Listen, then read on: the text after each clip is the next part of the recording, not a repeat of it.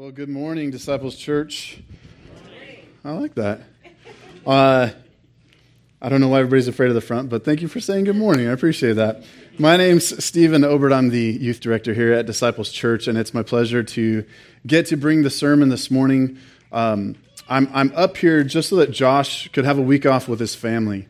Um, so if you if you saw him here, or if you're going to go meet him after the service to look at the new campus, um, that's why he's here still. But I get to bring the sermon. So uh, lucky me! It really is my joy, uh, and I'm thankful for that. And I'm also thankful to to bless our pastor Josh, uh, who um, works tirelessly for us, for our family. So um, thankful to give him a break.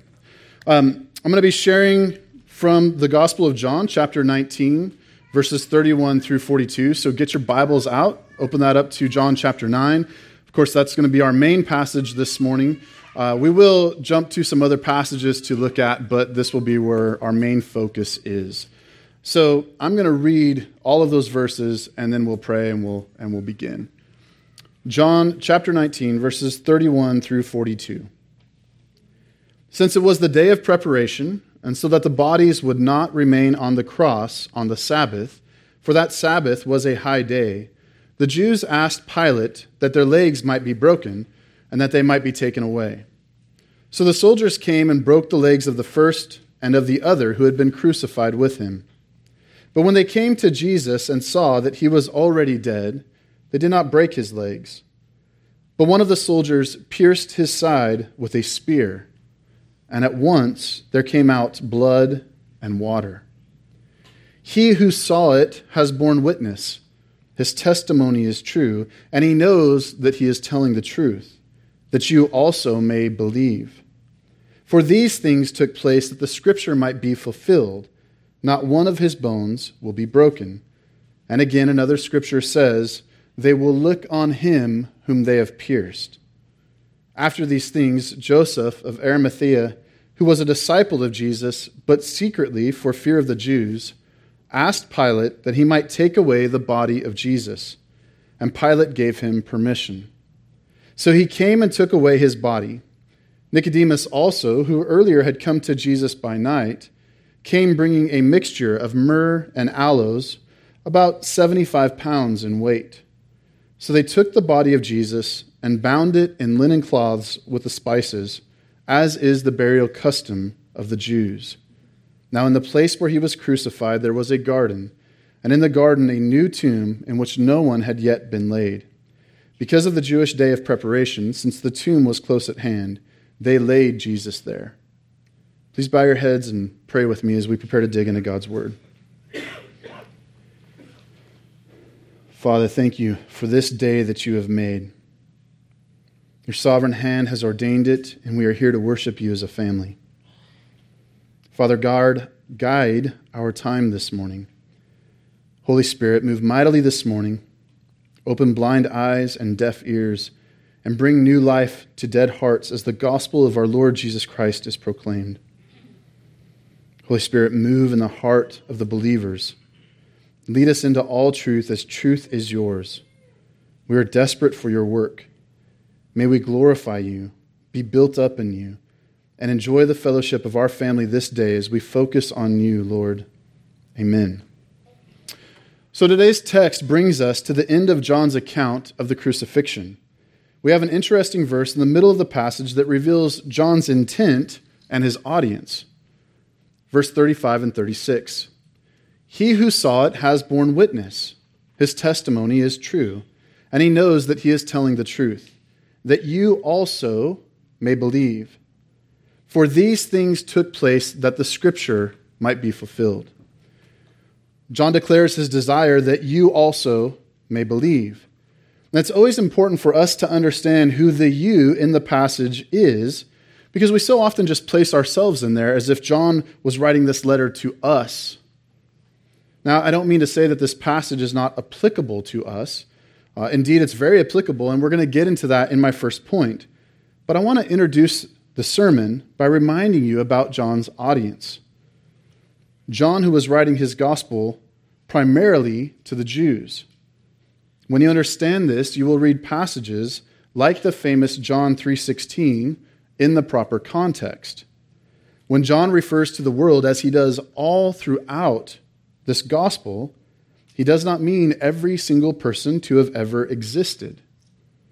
He is using a term that would help his specific audience realize that God was not just the God of Israel, but the God of every tribe and tongue and nation. Now, God has designed His Word to work in such a way that it's eternal and relevant to us who exist thousands of years after this letter was written. However, when we forget the original audience and the intent, we can miss some important points being made in the text. As we go along this morning, we're going to see John address this original audience and the connections that we can make from that, as well as unpack how this applies to us today. So, uh, if you haven't heard me preach before, as usual, I have three points, my favorite thing to do. Um, the first point that I want to unpack this morning is the blindness of the self righteous. The second point is the prophecy fulfilled. And the third point is the beauty of Christ's work. So the blindness of the self righteous, the prophecy fulfilled, and the beauty of Christ's work. So uh, let's dive in. Point one the blindness of the self righteous. John chapter 19, verse 31.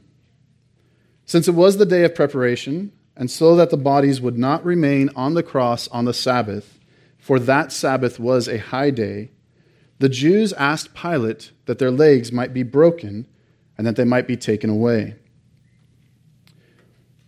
The Jews, in order to quote unquote honor God on the Sabbath, just asked Pilate to have his soldiers break the legs of those being crucified so that their bodies would not be left up on the cross and it would not defile the land and ruin their Sabbath.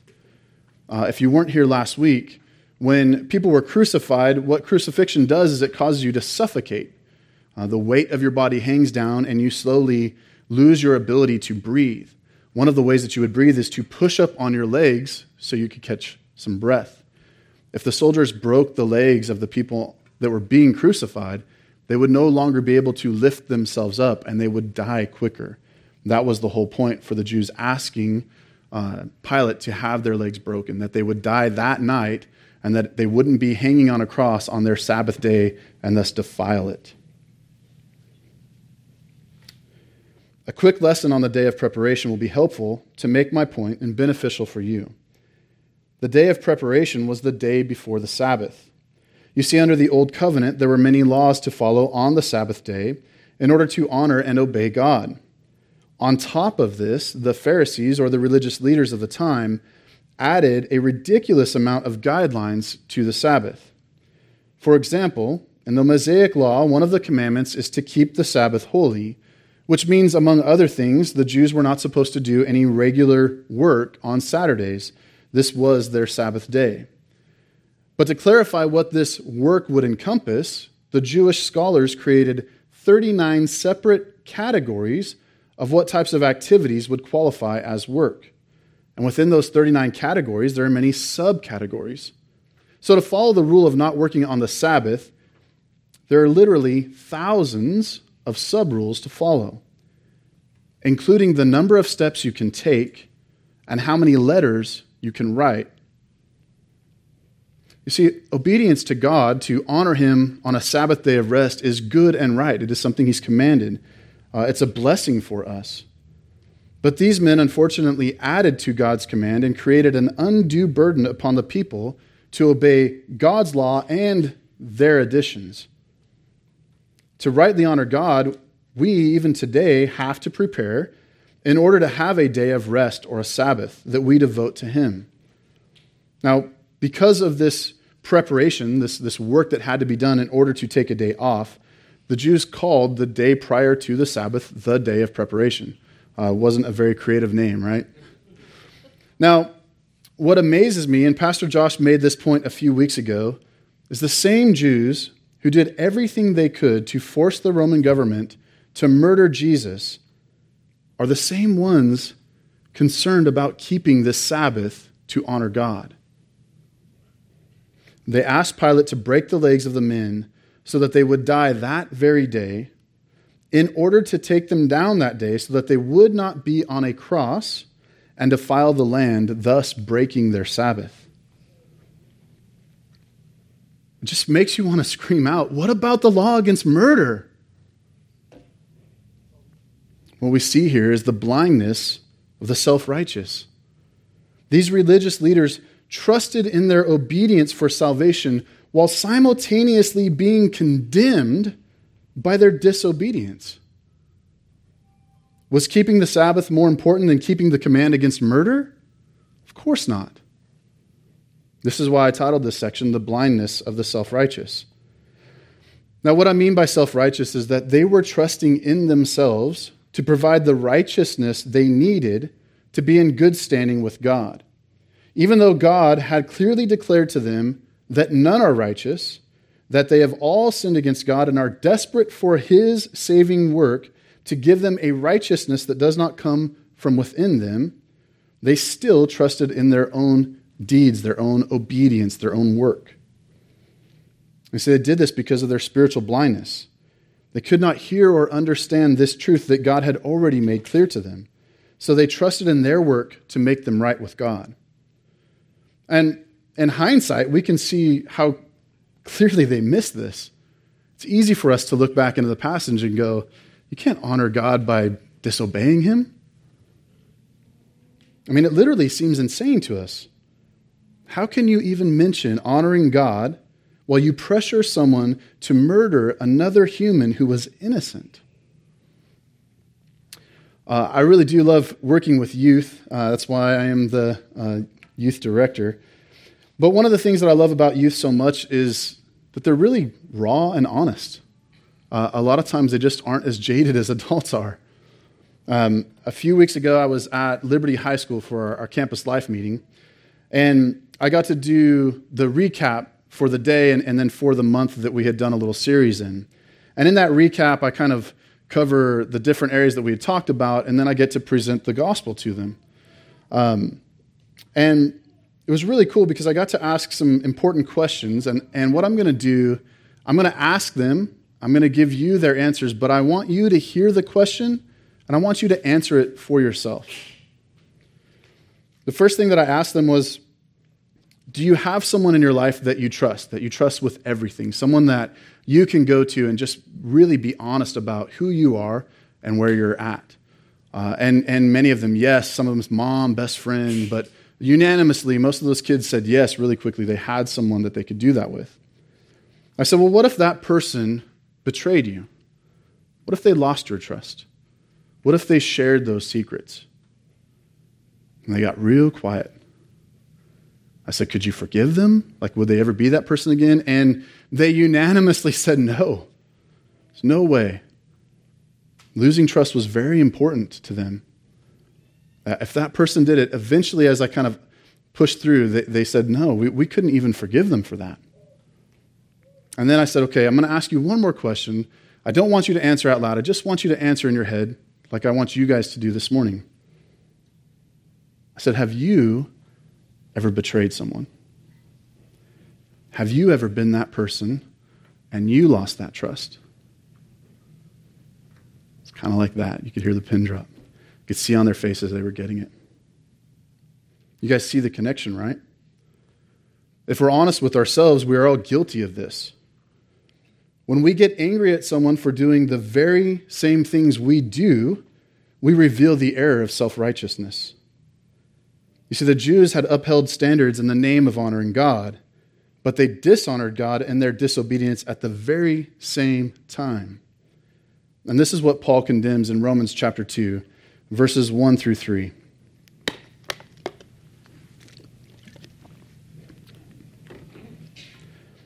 Therefore, you have no excuse, O man, every one of you who judges.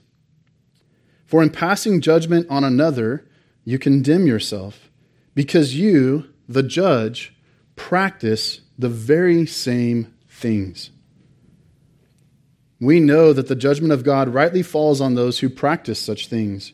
Do you suppose, O oh man, you who judge those who practice such things, and yet do them yourselves, that you will escape the judgment of God? Church, if we don't see ourselves in our fallen nature as also being the blind, self righteous ones, we're missing it. Prior to God giving us a new heart, we were the ones asking for Pilate to break Jesus' knees so we could honor God. And we know this to be true because even after God graciously gives us faith, we still get angry at others for doing the very same things we do. We still struggle with this sin even after God has saved us. The Jews were blind in their self righteousness, and they missed the very righteousness of God that they so desperately needed. As a matter of fact, it was this deep need that had placed Christ on the cross. God answered our blindness with the life of his very own Son. Before we move on to our second point, I just have to encourage you here. If you are depending on or trusting in your work, your obedience, stop. Repent. Trust in Christ. Have you ever betrayed someone even though you'd find it unforgivable? Then how do you expect to be justified by your so called obedience? All of us have fallen short. The high school kids I spoke with were just honest enough to admit it. Please don't be fooled by your proud and penitent heart. We are all in danger of the Romans 2 1 passage. We're all desperate for the saving work of Jesus. You see, the very reason God gave his Son to die was to save us from this self righteousness and blindness unto an eternal relationship with him as our Lord. We are as desperate as the Jews who had Jesus crucified. If we trust in our obedience instead of Christ alone, we will remain blind and condemned. See God's mercy and grace here. Jesus gave up his life to save people like you and me who repeat this act daily. The same root of sin, though it reveals itself on very different levels, still reveals the same heart problem and our desperate need of a Savior. So, who is this Savior? In my next point, we're going to see that it was Jesus who fulfilled the prophecies of the coming Messiah, the Savior that the Jews had been waiting for. So, point two, the prophecy fulfilled. Uh, John 19, verses 32 through 37. So the soldiers came and broke the legs of the first and of the other who had been crucified with him. But when they came to Jesus and saw that he was already dead, they did not break his legs. But one of the soldiers pierced his side with a spear, and at once there came out blood and water. He who saw it has borne witness. His testimony is true, and he knows that he is telling the truth, that you also may believe. For these things took place that the scripture might be fulfilled. Not one of his bones will be broken. And again, another scripture says, They will look on him whom they have pierced. You see, John points the Jews back to the very scriptures that they had heard and known to show them that Jesus was the one they were waiting for. That's why it's so helpful to understand the audience that the letter was written to. Now, the beauty of this is that you and I also have the Old Testament scriptures. We can ourselves look at them to see if Jesus really did fulfill this prophecy of the coming Messiah. So let's look at the scriptures and see what connections John is making here. We see the first prophecy fulfilled in verse 36 that reads, Not one of his bones will be broken. This is referring to a specific passage in the Old Testament, and it shows a fulfillment of another very common practice of the Jews. So, the first and most direct fulfillment of Scripture is Psalm 34 19 and 20. Many are the afflictions of the righteous, but the Lord delivers him out of them all. He keeps all his bones, not one of them is broken. The only truly righteous person to have ever lived is Jesus. Now, this particular psalm was written by King David, who reigned around 1000 BC. So, this passage, according to God, through John, was written about Jesus himself 1,000 years prior to Jesus even being here in the flesh. Now, that's not the most amazing part. Let's look at, at Exodus chapter 12, verse 46. It shall be eaten in one house, You shall not take any of the flesh outside of the house, and you shall not break any of its bones. In case you're wondering why we jumped in the middle of that passage, you're like, what are eating what? I'm going to give you a quick overview so you have a better understanding of what we're talking about. Here's what's going on in the Exodus passage. The Jews had been enslaved to the Egyptians for many years, and God was delivering them from this slavery. God had already sent many plagues on Egypt, but as God would have it, Pharaoh continued to harden his heart, and he would not let God's people go. So God had one more plague that he would bring prior to Pharaoh finally releasing the Israelites from their slavery. This plague was the worst of all, as God was going to pass through the land that very night and kill the firstborn of every household and every livestock in the entire land. So God commanded his people to follow certain instructions so that God would pass over their homes and not take the life of their firstborn. One of these instructions was that they had to sacrifice a lamb for this Passover. And they had to take the blood of the lamb and wipe it over their doors and on their doorpost. They had to eat this lamb entirely. If they couldn't, they had to invite other people into their home that night to eat it. And whatever was left, they had to burn. It had to be a male lamb. It had to be a lamb without spot or blemish. And as God would see fit, they were not allowed to break any of its bones. God had commanded them, even before He had completed it and freed them, to repeat this meal, this celebration annually, as a way of remembering what God was about to do. And this is why they named the celebration the Passover. Now, in the passage from John, the Jews had literally just finished eating the Passover. In fact, Jesus himself shared this meal with his disciples the night that he was betrayed. Jesus even told his disciples that it was his body that would be broken and his blood that would be shed for them. Church, do you see the connection here? You see how this celebration was a foreshadow of the true deliverance from the worst enemy, sin and death. Egypt was not the worst enemy of the people of God. Pastor Josh made this point last week in his sermon. Your deepest concern is not cancer, it's not unemployment. Your deepest concern is the fact that you are separated from God because of your sin. You are in need of a Savior a sacrificial lamb to take your place. And if this is still you today, if you have not trusted in Jesus as your Savior, then see that Jesus is the sacrificial lamb, the true Passover lamb, the one that takes away the sins of the world according to John 2. See Jesus fulfilling the foreshadow and testimony of God's salvation. Just as God had commanded his people not to break any of the bones of the sacrificial lamb, Jesus, the true, the better sacrificial lamb, would not have any of his bones broken. Do you guys see God's sovereignty here to preserve and fulfill this prophecy in Jesus? I mean, think about the trial that Christ went through. He was beaten by Roman soldiers, trained men. He was flogged. He was hit so many times that his face was unrecognizable. He was pierced with massive nails and hung on a cross.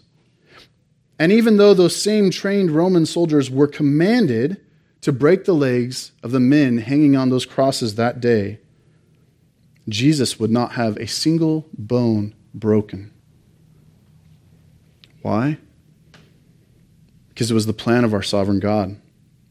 Every detail and step played out as God would have it, so that even though the Jews who may not have understood for a thousand years why they weren't to break any of the bones of their Passover lamb, God would reveal it through John's testimony. They didn't break the bones because the true lamb's bones were not to be broken. See the sovereignty of God at work here, Christian, and be amazed. The next fulfilling of Scripture was from the prophet Zechariah who wrote in chapter 12, verse 10 And I will pour out on the house of David and the inhabitants of Jerusalem a spirit of grace and pleas for mercy, so that when they look on me, on him whom they have pierced, they shall mourn for him as one mourns for an only child, and weep bitterly over him as one weeps over a firstborn. This passage in Zechariah was written 500 years prior to the incarnation. John said he was pointing out these details so that you, the Jews who were his audience, would believe. He's essentially saying, You know these stories, you have the scriptures. Jesus is the fulfillment of them, and I'm showing you this fulfillment in hopes that you would believe in him as your Messiah. Now, by God's grace, you and I have available to us the scriptures as well we can look for ourselves to see that Jesus fulfilled the prophecies of the Old Testament about the Messiah. You see, these truths don't just provide ample evidence for us to see, they would have provided overwhelming evidence to the Jews who would have known about these prophecies and who would have celebrated the Passover meal from childhood every year. As well as you and I know Thanksgiving and Christmas, they would know this Passover lamb. These events should have been like a puzzle, all falling together for the Jewish people to see. And John is desperately calling out to them with this testimony Look, he's the fulfillment. Believe. So, with all this overwhelming evidence, all this proof of who Christ is and what he's done, why do we see so many arguments today against Jesus when the scriptures are so clear? Well, when we chase out the answer, we come down to the root issue namely, that in sin, prior to faith, our hearts are dead and they want to be God. They want to sit on the throne. Prior to faith, we want to be the God of our own lives. We decide what we believe to be true, and we are the ultimate standard. You see, the Bible is clear when we are dead in our sins, our dead heart is deceived it will not turn to God. Indeed, according to Romans 8, it cannot. That is why, when all the evidence is shown and proven, the dead heart still denies the truth. You see, a heart dead in sin doesn't want to give up its false throne. It is indeed incapable of doing so. It actually believes that it will get to remain on the throne. So, as lovingly and clearly as I can. Let me share this with you. If you live your entire life as if you're the king, when you meet the true king one day, and you will meet him one day, you won't argue that his punishment is unfair. For those who steal the throne of God and sit on it their entire life as if the throne belongs to them, as if they are God, you won't make excuses when you answer to Him one day. All the evidence that you have heard your entire life and your very own heart that suppresses the truth that you know will rage against you on that day. And so I ask again, with all this proof, why is it that people still don't believe? Well, what we see over and over again in the Gospel of John is that what the heart that is dead in sin needs most desperately is to be born again. And this leads me very well into my third point in the last few verses of this chapter. Point three the beauty of Christ's work. John 19, verses 38 through 42. After these things, Joseph of Arimathea, who was a disciple of Jesus, but secretly for fear of the Jews, asked Pilate that he might take away the body of Jesus and Pilate gave him permission. So he came and took away his body. Nicodemus, also, who earlier had come to Jesus by night, came bringing a mixture of myrrh and aloes, about 75 pounds in weight. So they took the body of Jesus and bound it in linen cloths with spices, as is the burial custom of the Jews. Now, in the place where he was crucified, there was a garden and in the garden a new tomb in which no one had yet been laid. So, because of the Jewish day of preparation, since the tomb was close at hand, they laid Jesus there.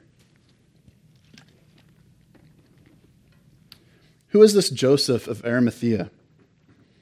It's interesting that all four Gospels give an account of this man at the burial of Jesus, but there is nothing else written about him in the Scriptures. Even though there's little account of who he was, when we look carefully, we see what a great testimony he has in the Scriptures. This Joseph was secretly a disciple because he feared the Jews. Now, after seeing his Savior die, instead of fearing the very ones who killed Jesus, Joseph boldly goes out and asks for Jesus' body that he might lay him in a tomb, the very tomb that Joseph owned. So the same man who followed Christ secretly now makes a true public proclamation by attending to Jesus' lifeless body. And as only one of the disciples would, he performs the burial custom and places Jesus in a tomb that the book of Matthew says Joseph cut with his own hand. We know from the other gospel testimonies that Joseph was one of the Sanhedrin. It's a Jewish ruling council at the time, so he was a member of this ruling council. So in his testimony, we see a man who was too afraid to admit to the other Jewish rulers that he believed in Jesus. And now he makes a public proclamation that could not be denied, even though the Jews had threatened death to those who were following Jesus. Joseph reveals by his actions that Jesus had saved him and that he was one of Jesus' disciples. See, when we consider John's audience, it makes sense that he would use the testimony of a Jewish leader who trusted in Jesus as the Savior to encourage other Jewish leaders to believe in Christ. He says, one of your very own is trusting in Christ. See the testimony, believe. And what we notice so clearly about Joseph is the difference in his life after Jesus' death. Prior to Christ, prior to Christ's death, Joseph follows Jesus in secret. After his death, he follows Jesus openly. The Jews would have had no doubt what tomb Jesus was placed in. And what we see here is a heart that has been given new life. And what we know from John's gospel already is that those whom God saves will live radically different lives. When he gives us a new heart, we give up the throne. And he rightly sits on it. We live for him. We also know that God will not lose one of his beloved. Now, I left you hanging a little bit in my last point, and I found the perfect segue to this passage. Remember, I said we see over and over again in John that the heart that is dead in sin most desperately needs to be born again. Well, speaking of born again, we have a familiar, a familiar person show up here in John chapter 19. In fact, we first heard Pastor Josh teach about him all the way back in April of 2016. His name is Nicodemus. Jesus' interaction with Nicodemus in John chapter 3 is one of my favorite sections of the Gospel of John, and probably, for me personally, one of the best introductions on the way that God works salvation in the hearts of men. So, how many of you remember the passage from Pastor Josh's sermon almost two years ago? Uh, I thought that might be the case, so I'm going to go ahead and read it again for us. That way we have a refresher. Uh, John chapter 3, verses 1 through 15. Now there was a man of the Pharisees named Nicodemus, a ruler of the Jews. This man came to Jesus by night and said to him, Rabbi, we know that you are a teacher come from God, for no one can do these signs that you do unless God is with him. Jesus answered him, Truly, truly, I say to you, unless one is born again, he cannot see the kingdom of God. And Nicodemus said to him, How can a man be born when he is old? Can he enter a second time into his mother's womb and be born? And Jesus answered, Truly, truly, I say to you, unless one is born of water and the Spirit, he cannot enter the kingdom of God. That which is born of flesh is flesh, and that which is born of spirit is spirit. Do not marvel that I said to you, You must be born again. The wind blows where it wishes, and you hear its sound but you do not know where it comes from or where it goes. So it is with everyone who is born of the Spirit. Nicodemus said to him, How can these things be? And Jesus answered him, Are you the teacher of Israel, and yet you do not understand these things? Truly, truly, I say to you, we speak of what we know and bear witness to what we have seen, but you do not receive our testimony. If I have told you earthly things, and you do not believe, how can you believe if I tell you heavenly things? No one has ascended into heaven except he who descended from heaven, the Son of Man. And as Moses lifted up the serpent in the wilderness, so must the Son of Man be lifted up that whoever believes in him may have eternal life. What we see Jesus doing here, essentially with Nicodemus, is saying, It's impossible for you to save yourself. You must be born again. You see, if God does not cause you to be born again, you will not see the kingdom of God. Now, if that concerns you, then look again at the testimony that John gives of Nicodemus. He was a teacher of the Jews. He would have likely memorized major portions of the Old Testament. He was most likely taught about God from a very young age, and he should have been well versed in how God saves his people. He should have known God very well, but even he missed it. Jesus actually called him out in the passage. He said, You're the teacher of Israel, yet you don't understand these things?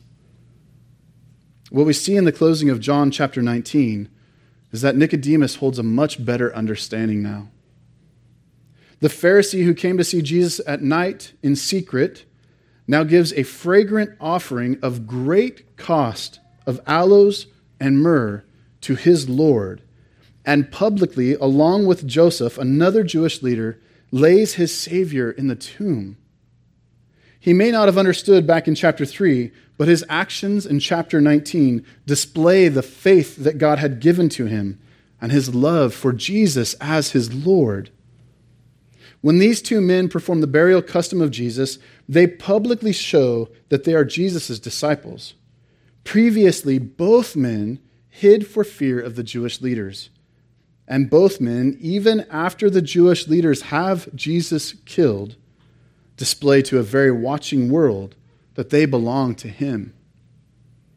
Now, the way John uses these testimonies to plead with other Jews who were not convinced that Jesus was the Messiah is important. He specifically shows them that Scripture is fulfilled in Jesus and that even some of their very own leaders have seen the truth, trusted in Jesus, and have followed him as their Messiah. So, why doesn't the evidence that the Word of God supplies convince people alone. It's because of what Romans 1:18 says that the heart dead in sin suppresses the truth. This is why it must be born again.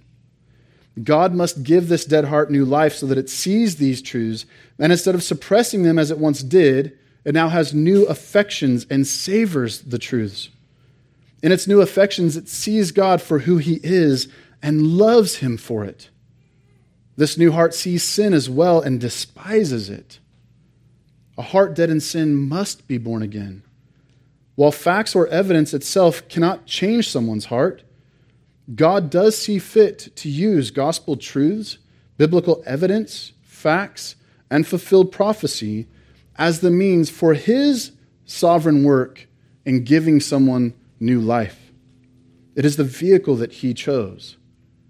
So when John and his gospel, or one of the pastors, or any of our members proclaim biblical truth, we aren't trusting that our words, or our delivery, or even the truths themselves will be sufficient to change your heart. No, we're trusting that God might see fit to use us and use them in His effectual work to change your heart. Ultimately, what I want you to see is that God is the one who saves. All the evidence in the world will not work apart from God giving people eyes to see and ears to hear. And the good news is this God does indeed save sinners like me and like you from your sin. Matthew 1:21 reads, "She will bear a son, and you shall call his name Jesus." for he will save his people from their sins. There's no questions there. It is a work he will do. The very purpose for the incarnation of Jesus was always the aim of the cross and the propitiation for his people. God is not flippant in his acting, his will cannot be thwarted. He will save his people from their sins. Just consider Nicodemus. I've found in my life that it is way easier to teach someone about something the very first time they learn it than it is to retrain someone who has learned about something incorrectly. You see, Nicodemus had learned about God, but his understanding was incorrect. And since it is so much harder to convince someone that they are wrong when they have been taught all of their lives about a certain object, it must have been very hard for Nicodemus to believe what Jesus was telling them. Just look at the way he responds to Jesus. How can these things be? But here's the beauty of the gospel God does the very hard things. In fact, God does the impossible. He saves all who are His. God is the author of salvation. He will save His people. There will not be one drop of the Savior's blood shed in vain. Oh, that God would move in your hearts today and that you would see the beauty of His saving grace in Christ Jesus. So let me close by wrapping all of this up together and show you how amazing God's Word is. We started with the blindness of the self righteous Jews, who, while trusting in their own obedience, showed that their deeds actually condemned them because they were breaking God's commandments about murder. We unpacked how prior to salvation, that is true of all of us. We are all condemned by our actions. And even though we may have never had someone who was innocent killed, we still have the same root heart issue. And we prove it when we would condemn people for doing the very same thing that you and I do. We then walk through the passages that reveal Jesus as the one who fulfilled the prophecy from the Old Testament. And we spoke about how, even with these evidences, people are still hard hearted and unwilling to see the truth. When we dug into why that was, we saw that the fallen man is dead in sin and most desperately needs to be born again. This is the only true answer to our dilemma of being dead in our sins.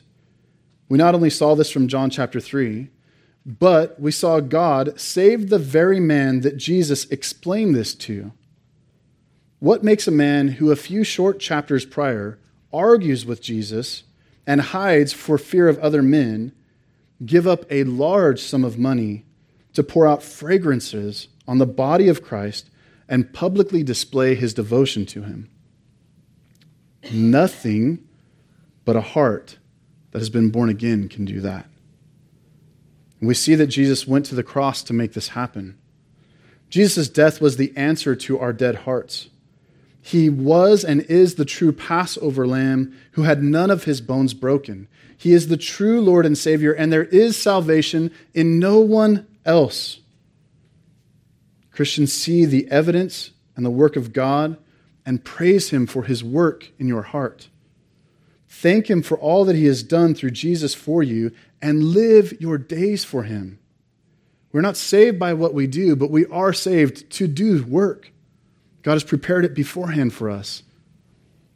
It's a sweet gift to honor our Lord with. If you are here today and you do not believe, it doesn't matter how much evidence I give you. You are desperate for God's regenerating work in your spiritually dead heart. And I call out to you to repent of your sins and trust in Jesus as your Lord and Savior you can cry out to God too to give you a new heart, to remove your heart of stone. Plead for the faith that Christ has died to secure. And don't just walk out. Grab one of the leaders and talk to us after the service.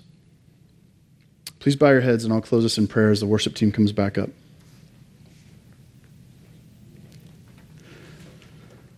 Father, thank you for this day that you have made, Lord. For John's gospel, his, his testimony of your son and the, the work that you did at the cross. God, we're desperate for you. We're desperate to have eyes that can see and ears that can hear. But apart from your saving work, none will turn to you. Our dead hearts suppress the truth. And we need to be born again, God. Thank you that you do this work, that you've not left us to ourselves. We're so undeserving of your grace, of your Son on the cross. I pray that we would leave here rejoicing in your finished work, with a joy in our hearts to live our lives for you, to live radically different lives. It's in Jesus' name we pray. Amen.